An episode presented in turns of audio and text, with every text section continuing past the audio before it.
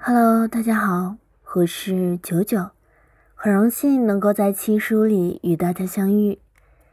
今天给大家分享的是《念念不忘，必有耳光》，作者刘洪波，演播九九。念念不忘，必有回响。这句话在很多人看来深情的不得了。尤其对于那些掉在糟糕爱情里不想出来的人，这些人甚至会把这句话当成感情路上的座右铭，以为只要想念的功夫深，铁杵必能磨成针。殊不知，念念不忘，得到的不是对方回应的声响，而是一记又一记。扇在脸上响亮的耳光，念念不忘，有时就是自己一部分的情绪，而不是真的感情。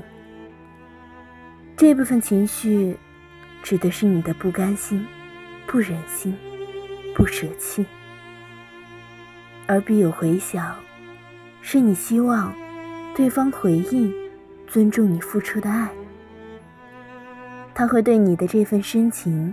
认同且被打动，而不是利用你偏执的爱，一次次的往你脸上拍出响亮的耳光。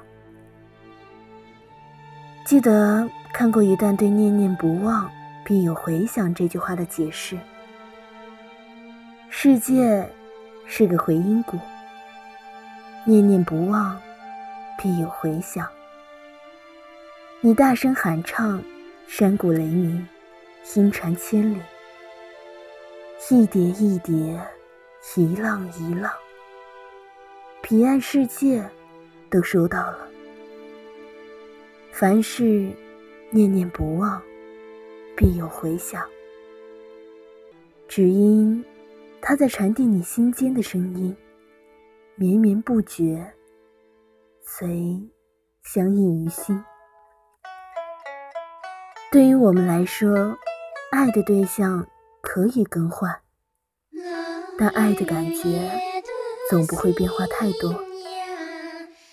与其无限等待，不如自我成长，去碰到更好的人和机遇。念念不忘的过去，可以作为你未来生活的基础建设。回想，应该是自我更好的改变，而不是。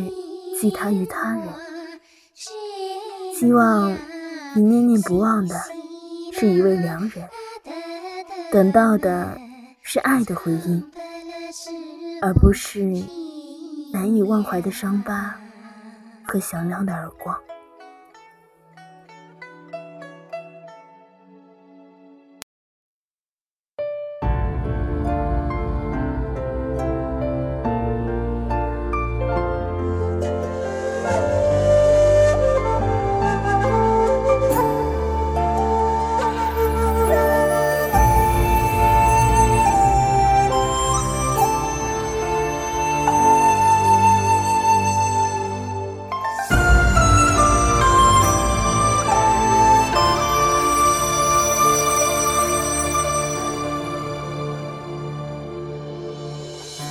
山中日月如何寄